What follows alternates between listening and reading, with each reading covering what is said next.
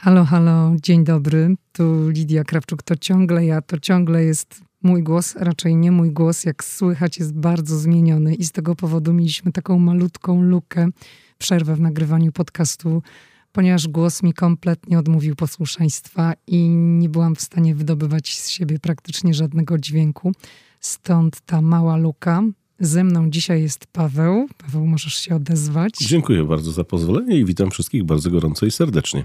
I Paweł tak troszeczkę przejmie dzisiaj mój podcast, dlatego że ja ciągle nie mogę w pełni rozwinąć skrzydeł w mówieniu i to mówienie sprawia mi nadal problem, ale nie chcę już robić kolejnej przerwy w nagrywaniu podcastu. Chciałabym po prostu zapewnić Wam ten odcinek, stąd Paweł jest jak zawsze moim nieustającym wsparciem i dziś będzie mnie wspierał w nagraniu tego podcastu. Ale zabrzmiało ładnie. Już chciałem dorzucić, że Paweł jest taką zapchaj dziurą. Jak już nie ma, to, to Paweł. No widzisz? Zaskoczyłem cię. no to dżingielek. Hej, tu Lidia Krawczuk. Los rzucił mnie do Waszyngtonu kilkanaście lat temu i to właśnie tutaj, w stolicy USA, powstaje podcast Ameryka i ja. Tu opowiadam o Ameryce, o życiu w Stanach i podróżowaniu po USA. Ameryka mnie fascynuje. Jeśli Ciebie, tak jak mnie, ciekawią Stany i chcesz wiedzieć o nich więcej, to jesteś we właściwym miejscu. Okej, okay, to zaczynamy najnowszy odcinek podcastu Ameryka i ja. Mamy luty i ci z Was, którzy wybiorą się do USA, z pewnością już planują, y, już ustalają trasy, kierunki, które muza, które atrakcje, które miejsca do odwiedzenia i super. I w tym odcinku będziemy mówić, Paweł i ja, to znaczy Paweł będzie raczej mówił więcej niż ja. Ja tutaj będę wyznaczała taki kierunek tego odcinka.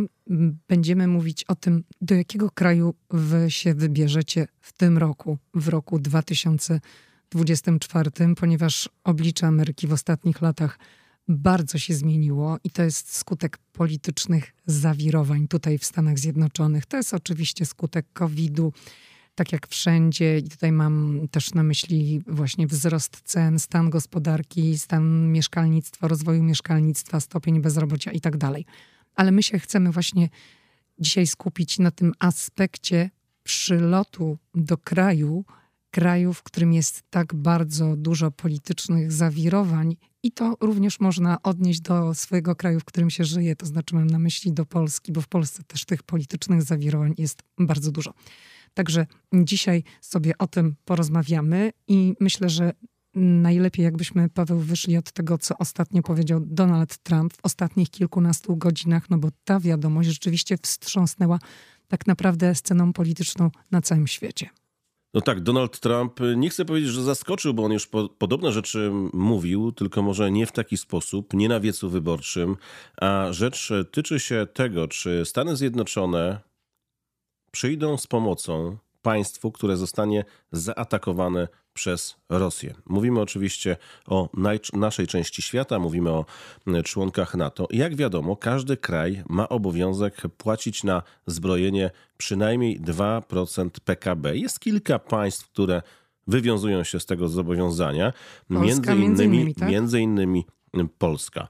E, no i na wiecu wyborczym Donald Trump tak relacjonował rozmowę z ponoć przywódcą jednego z dużych e, państw. Miał on go zapytać, czy jeżeli nie będą płacić tyle, ile mm, się zobowiązał ten kraj i inne też, to czy Stany Zjednoczone e, przyjdą z pomocą. No i tutaj padł tekst, dokładnie taki. Jeden z prezydentów dużego kraju zapytał mnie: No cóż, proszę pana, jeśli nie zapłacimy i zostaniemy zaatakowani przez Rosję, czy będzie pan nas chronił? No i tu jest odpowiedź Donalda Trumpa. Nie, nie będę was chronił. Właściwie zachęcałbym ich, czyli Rosję, żeby zrobili z wami co chcą. Musisz zapłacić. No i mm, tutaj mamy dwie bardzo poważne kwestie. Po pierwsze, przywódca, lider, przyszły prezydent być może, były prezydent, no powinien ważyć słowa. Absolutnie takie słowa nie powinny paść. Nawet jeżeli politycy mają między sobą różnego rodzaju problemy i kwestie do rozwiązania, no to o takich rzeczach rozmawia się w kuluarach. Oczywiście tłum skandował, podłapał, bardzo się to podobało zwolennikom polityki America First, czyli Ameryka przede wszystkim. Tyle tylko, że po pierwsze, e, no bardzo mocno podważyło to sojusz Północnoatlantycki. Na pewno spodobało się to Władimirowi Putinowi, który przecież gra na rozłam i w Unii Europejskiej, i w Sojuszu, czyli w Pakcie Północnoatlantyckim. No i jeszcze jedna bardzo ważna rzecz. To, co powiedział Donald Trump, sugeruje, że Stany Zjednoczone nie respektowałyby zapisu artykułu 5 NATO. Artykuł 5 NATO to taka podstawa e, funkcjonowania NATO, paktu, który ma mieć ten charakter taki obronny, bo przecież e, NATO jest paktem obronnym, odstraszającym.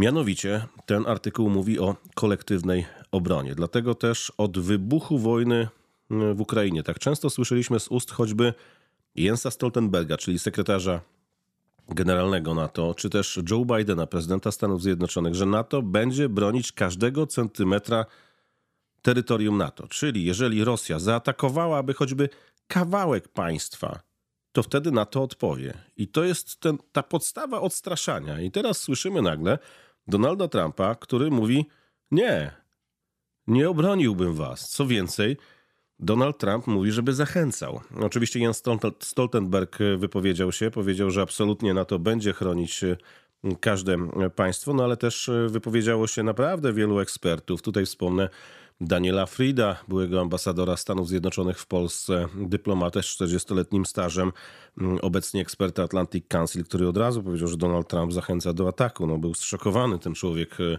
wypowiedzią e, Donalda Trumpa. Natomiast na przykład Tom Nichols z The Atlantic napisał coś takiego w swoim komentarzu. Lider jednej z dwóch głównych partii politycznych w Stanach Zjednoczonych dał właśnie sygnał Kremlowi, że gdyby został wybrany, nie tylko odmówiłby obrony Europy, ale chętnie poprze Władimira Putina.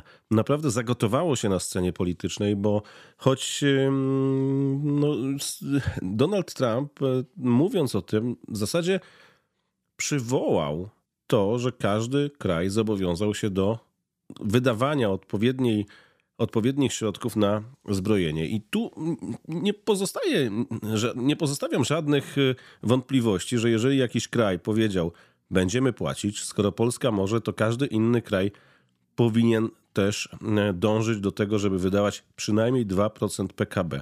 Tylko chodzi o to, co padło przy okazji, w jaki sposób, no i podważyło to przede wszystkim no, sens funkcjonowania paktu, bo artykuł 5 to świętość. Ja powiem tak, uważam, że jak najbardziej każdy kraj, który zobowiązał się do płacenia tych 2%, powinien, musi płacić. Natomiast lider jakiegokolwiek, no w tej chwili Donald Trump nie jest liderem, jest byłym liderem Stanów Zjednoczonych, ma aspiracje, żeby być tym liderem raz jeszcze, więc jakakolwiek osoba, która piastuje tak lub piastowała tak wysokie stanowisko, nie może zachęcać do burzenia pokoju. Bo, bo to jest zachęcanie do zburzenia pokoju, tak? Co więcej, wiesz, wiemy przede wszystkim, co Rosja robiła e, na terenie Ukrainy. Wiemy o zbrodniach w podkijowskiej Buczy, o masowych grobach i Donald Trump mówi, że a niech se robią co chcą w, w kraju sojuszniczym? Przecież ten kraj no, miał być policjantem świata. Ten kraj miał stać na straży porządku. I nagle człowiek, który dąży do tego, by mieszkać w Białym Domu, e, wypowiada no tak straszne słowa. No i teraz chciałabym, żebyśmy tak wiesz, z jednej strony ze skrajności przeszli w drugą skrajność, bo tuż przed weekendem mieliśmy, to znaczy w mijającym tygodniu, mieliśmy również raport dotyczący tego, w jaki sposób obecnie urzędujący prezydent Joe Biden obchodził się z tajnymi dokumentami i co z tego raportu wynika. I tu mamy drugą katastrofę.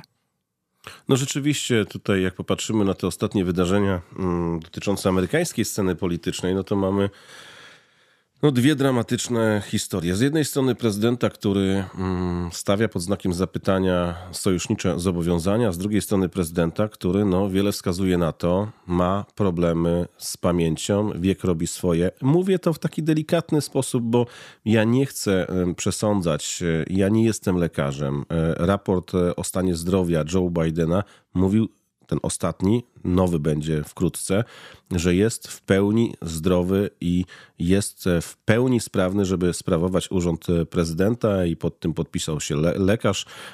Biden był badany w takim specjalnym ośrodku Walter Reed w stanie Maryland, niedaleko Waszyngtonu. Tam zresztą badania przechodzą też wszyscy amerykańscy prezydenci, którzy pełnią urząd i ten raport nie pozostawiał żadnych wątpliwości co do stanu zdrowia Joe Bidena. Ale kiedy popatrzymy na jego wypowiedzi, na to jak się zachowuje, no to internet jest pełen spekulacji. Natomiast ostatnio poznaliśmy wypowiedź specjalnego prokuratora, który badał sprawę właśnie tajnych dokumentów i on poddał w wątpliwość. I ten raport wyszedł z Departamentu Sprawiedliwości, tak? A wiadomo, że demokraci są w tej chwili u władzy, czyli Departament Sprawiedliwości jest w rękach demokratów. To już nie można powiedzieć, że jakiś przeciwnik polityczny z innego obozu politycznego przygotował ten raport, tylko to jest Departament Sprawiedliwości demokratów.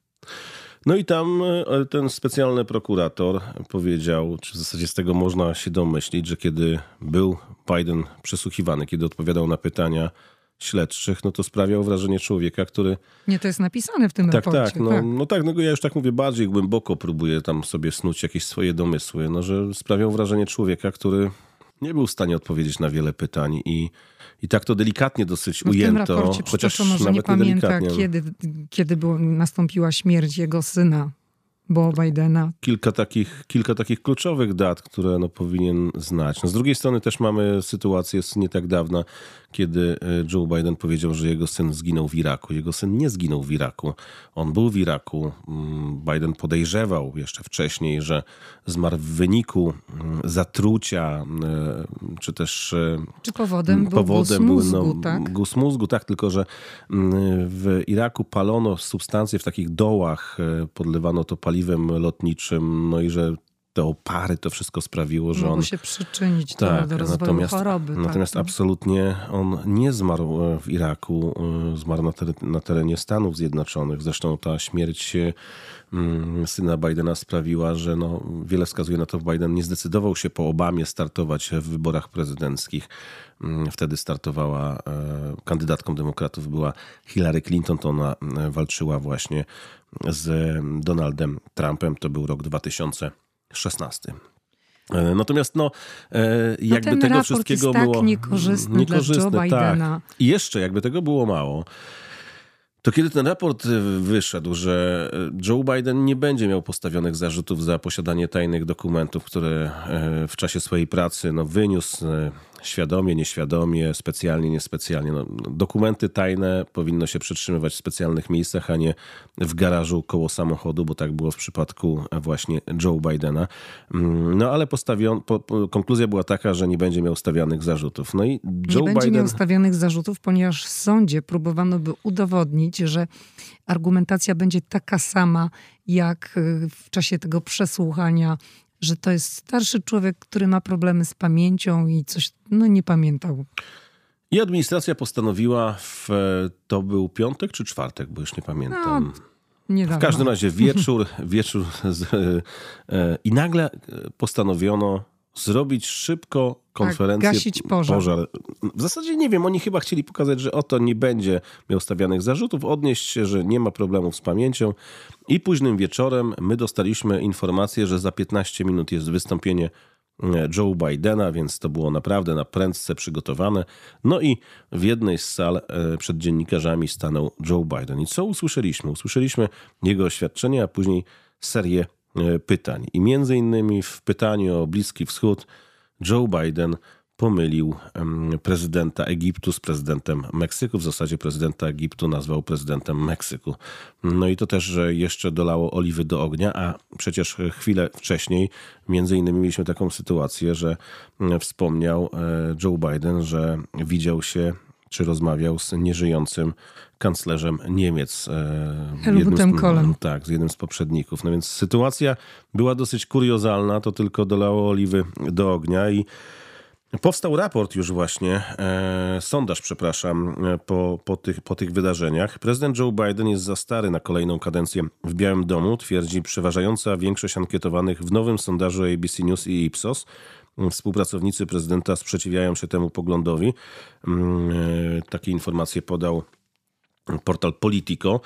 Wyniki sondażu opublikowanego w niedzielę po przeprowadzeniu badań 9 i 10 lutego, wkrótce po słowach specjalnego prokuratora, który określił Bidena jako starszego mężczyznę mającego dobre intencje i słabą pamięć. W sondażu 86% Amerykanów stwierdziło, że Biden ma który ma 81 lat, jest za stary, aby piastować kolejną kadencję. Więc proszę sobie zobaczyć, 86% badanych uważa, że Biden jest za stary. To już żeby... jest tragiczny wynik dla, no to, to w ogóle nawet trudno jakkolwiek, jakkolwiek skomentować. To jest tragiczny mm. wynik dla demokratów i oni mają ogromny, ogromny problem, co z tym dalej zrobić. I muszę tutaj od razu powiedzieć, że amerykańskie media, mówię o mediach takiego głównego nurtu, mediach mainstreamowych, które nie sprzyjały i nie sprzyjają Donaldowi Trumpowi, chroniły jednak w jakiś tam sposób Joe Bidena, demokratycznego prezydenta Stanów Zjednoczonych, już nie mogą dalej tego robić i już nie milczą, przestały milczeć i coraz więcej jest tych artykułów krytycznych, że po prostu Biden nie jest w stanie sprawować tego urzędu w kolejnej kadencji.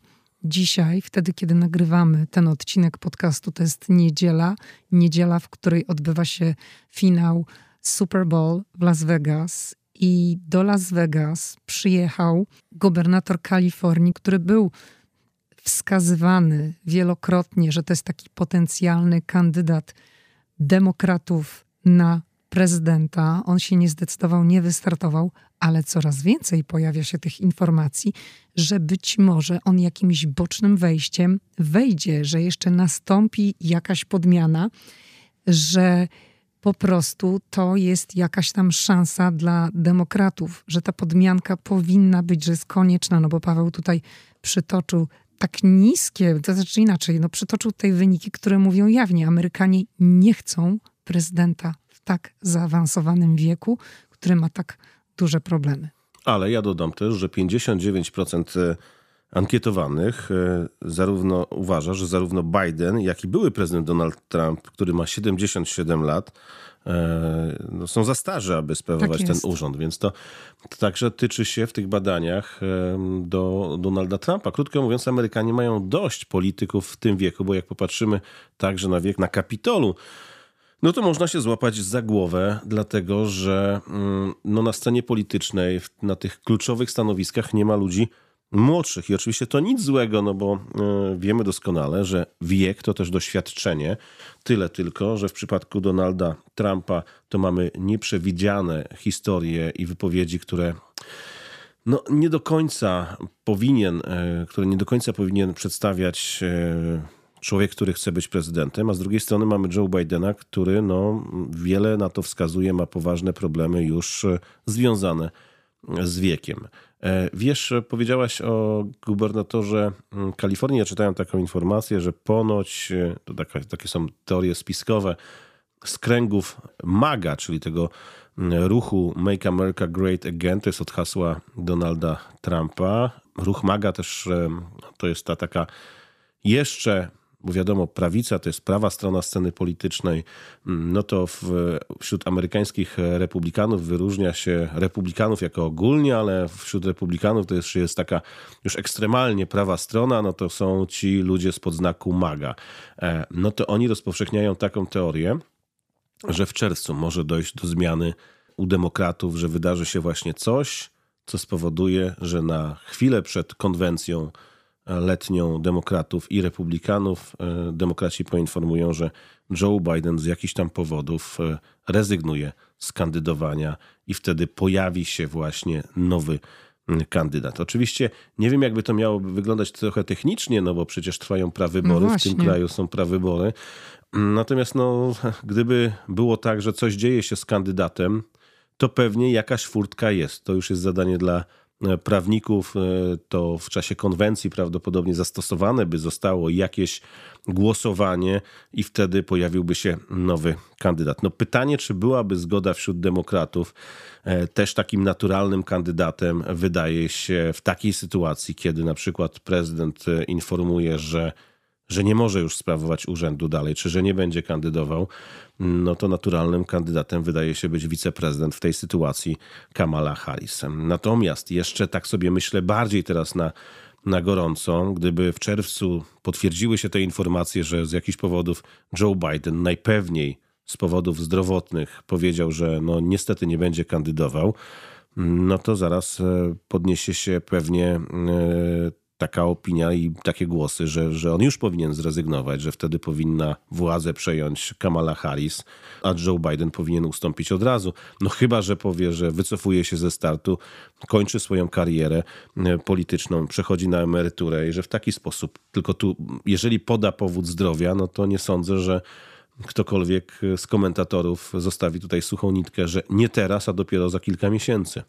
No właśnie, ja czytam w odniesieniu do tych informacji, że Gavin Newsom przyleciał do Las Vegas na Super Bowl z Kalifornii, ale w międzyczasie miał spotkania, był na jakimś super party, na jakiejś wielkiej imprezie z miliarderami, więc no, dlaczego on się zadaje z miliarderami teraz? Być może to już jest właśnie takie przygotowywanie się i potencjalne zbieranie ludzi, którzy mogliby wyłożyć pieniądze na jego kampanię, bo jak wiadomo, no to potrzeba tutaj mnóstwo pieniędzy, mnóstwo kasy trzeba na to wyłożyć i prawdopodobnie coś się w tej sprawie dzieje.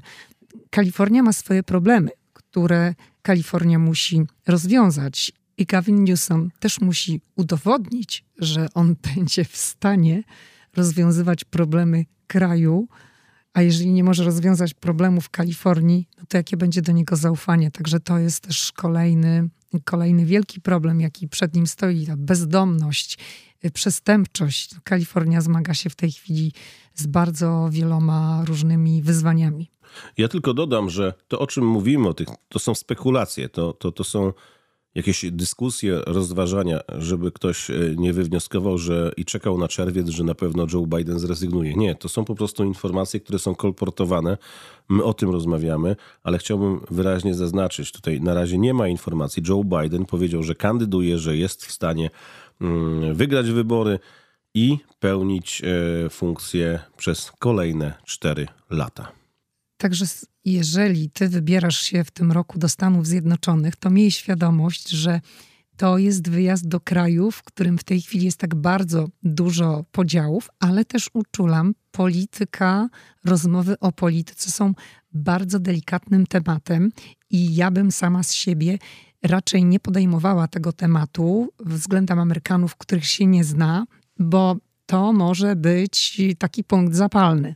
No jeżeli też ktoś wybiera się do Waszyngtonu, do Chicago czy do Milwaukee, to będą to miasta, w których będą w tym roku odbywać się olbrzymie e, imprezy, bo w Waszyngtonie na początku lipca odbywać się będzie szczyt NATO. Przyjadą tutaj liderzy wielu, wielu państw. Będą rozmowy na szczycie wysokim, e, więc e, życie w Waszyngtonie będzie podporządkowane tym wydarzeniom. Chicago konwencja, Milwaukee konwencja, e, więc tam będzie wszędzie przeplatać się polityka, bo w takich miastach, gdzie odbywają się konwencje, to zjeżdżają delegaci partyjni, życie toczy się na ulicach. Hotele mają już od wielu, wielu miesięcy wyprzedane mm, miejsca. Ceny po prostu są jakieś kosmiczne w nawet e, podrzędnych budach. E, na ulicy można spotkać ludzi, którzy mm, albo protestują przeciwko jakiemuś kandydatowi, albo go wspierają. Więc to też jest taka fajna historia. Mm, z drugiej strony przyjechać do kraju, gdzie toczy się kampania. Te amerykańskie kampanie są bardzo ciekawe. One są barwne. Dużo się dzieje. Ale musicie mieć świadomość, że po prostu latem przyjeżdżając do, do Stanów Zjednoczonych, to będzie już w zasadzie, nawet powiem tak, finisz kampanii, bo jak ogłoszą kandydatów, to już będzie ten, ten taki kulminacyjny punkt, y, kiedy wiadomo, kto kandyduje, kto przeciwko komu. I to już jest wtedy ostra walka. Ja się w ogóle zastanawiam, czy ta kampania będzie taka sama jak te, w których mieliśmy okazję uczestniczyć wcześniej. To znaczy, mam tutaj na myśli obserwowanie ich z bliska i będąc już w Stanach Zjednoczonych czy w ogóle będą prezydenckie debaty, bo być może Donald Trump odmówi udziału w debatach w tym roku, bo on odmawia od początku, nie, uczestniczy, nie uczestniczył w tych debatach w ramach prawyborów i tak sobie myślę, no to dlaczego miałby uczestniczyć w ogóle swoim kontrkandydatem. A ja myślę, że weźmie udział w debatach, dlatego że dla niego to jest szansa. E, Joe Biden, e, ze względu na te problemy, o których mówiliśmy, w debacie może okazać się słabym przeciwnikiem. I Donald Trump, który będzie go starał się zakrzyczeć, oczywiście Joe Biden może go zabić, krótko mówiąc, swoim spokojem czasem, e, bo, bo, bo to są zupełnie mm, dwie różne osoby, ale ja myślę, że Donald Trump skorzysta z możliwości takiego bezpośredniego starcia z Joe Bidenem. A ja nie jestem pewna. Dobrze. No zobaczymy. To jeszcze na koniec powiedzmy kilka słów na temat Twojego najnowszego audiobooka, który jest już dostępny na www.amerykaimy.pl. To jest audiobook zatytułowany Kryzys przywództwa i to jest audiobook polityczny. Powiedziałam krótką wersję tytułu. Tak, kryzys przywództwa, wyzwania w erze niepewności i zmian, bo jest to audiobook, który analizuje sytuację na świecie, analizuje sytuację w kraju, zwraca uwagę na wartości takie jak demokracja, porusza kwestię wieku prezydenta, ale także i innych e, polityków, bo mm, to nie jest tak, że tylko Joe Biden jest tutaj najstarszy w Waszyngtonie. E, Donald Trump e, ma dokładnie tyle lat, kiedy cztery lata temu o urząd prezydenta ubiegał się Joe Biden, to wtedy właśnie Donald Trump krzyczał, że jest za stary, już nie powinien. A dokładnie tyle teraz lat ma Donald Trump, kiedy walczy o powrót do Białego Domu. Powiedz, jakie są recenzje? Bo już ten audiobook jest dostępny i, no i masz dużo recenzji i nie bądź skromny. No, zaskoczyły mnie, przyznam szczerze. Chciałbym pozostać skromny. E, bardzo mnie cieszą, bo są już pytania o drugą część. Ja o drugiej części nawet nie myślałem. Audiobook Wam się podoba także dlatego, że mm, oprócz treści tam jest dużo efektów e, różnych, ale także wypowiedzi ludzi, którzy są ekspertami, którzy potrafią przeanalizować e, sytuację. Jest także kilka archiwalnych dźwięków. E, tutaj mówię głównie o człowieku, który już nie żyje, e, a mianowicie o Richardzie Pipesie, byłym doradcy prezydenta Ronalda Reagana, który w rozmowach jeszcze przed aneksją Krymu ostrzegał mnie, że tak to się wszystko potoczy. Wspominał także o tym, że Rosja wkroczy na teren Ukrainy i tak się stało. Richard Pipes już nie żyje niestety, a mi zachowały się nagrania, w których on w zasadzie to wszystko przewidział. Więc e, tam są moje opowieści, moje analizy, moje wspomnienia. Mm, e, które przeplatają się z wypowiedziami e, ludzi, e, którzy na przykład przez wiele, wiele lat pracowali w amerykańskiej administracji. Odpowiadam na wiele pytań, pytań, które pojawiają się w sieci właśnie o wiek prezydenta, ale także o relacje między Polską a Stanami Zjednoczonymi, także o stosunki transatlantyckie, czyli stosunki między Stanami Zjednoczonymi a Europą. Odpowiadam, jak powiedziałem, na wiele Waszych pytań i zachęcam wszystkich do tego, żebyście sięgnęli, jeżeli interesujecie się polityką. Chciałem też powiedzieć, że nie jest to opowiedziane takim językiem mocno politycznym, bo starałem się mm, mówić tak, jak mówimy w radiu do słuchaczy w taki sposób, żeby to było podane w przystępny sposób, y, tłumacząc zawiłości amerykańskiej i międzynarodowej polityki. Ja polecam bardzo, zachęcam, bo to jest naprawdę kawał dobrej dziennikarskiej roboty. Paweł wie, o czym mówi, Paweł się na tym zna. Paweł jest od 15 lat korespondentem RMFFM w Waszyngtonie. I to jest właściwa osoba, która może Wam te wszystkie procesy wytłumaczyć i naświetlić obecną sytuację, w której się znajdujemy i w której żyjemy. A ja tylko dodam, że warto wiedzieć, co dzieje się dookoła nas, bo ludzie mm, tak zwykli mówić, że a mnie polityka nie interesuje. No właśnie, jak nie wiesz, to nie wiesz, co później robić. Jak nie wiesz, co robić, to nie wiesz, czy iść na wybory. E, a to nie jest tak, że my nic nie możemy. My każdego dnia możemy w większy, mniejszy sposób zaangażować się w różnego rodzaju inicjatywy i naprawdę możemy zmieniać świat. I w, o tym w tym audiobooku także mówię, że każdy z nas ma możliwość zmieniania świata, tylko musi w to uwierzyć. Polecamy. Audiobook dostępny jest na www.amerykaimy.pl. To wszystko na dziś. Dziękuję Ci, Paweł, bardzo. Dziękuję bardzo. Do usłyszenia. I do zobaczenia.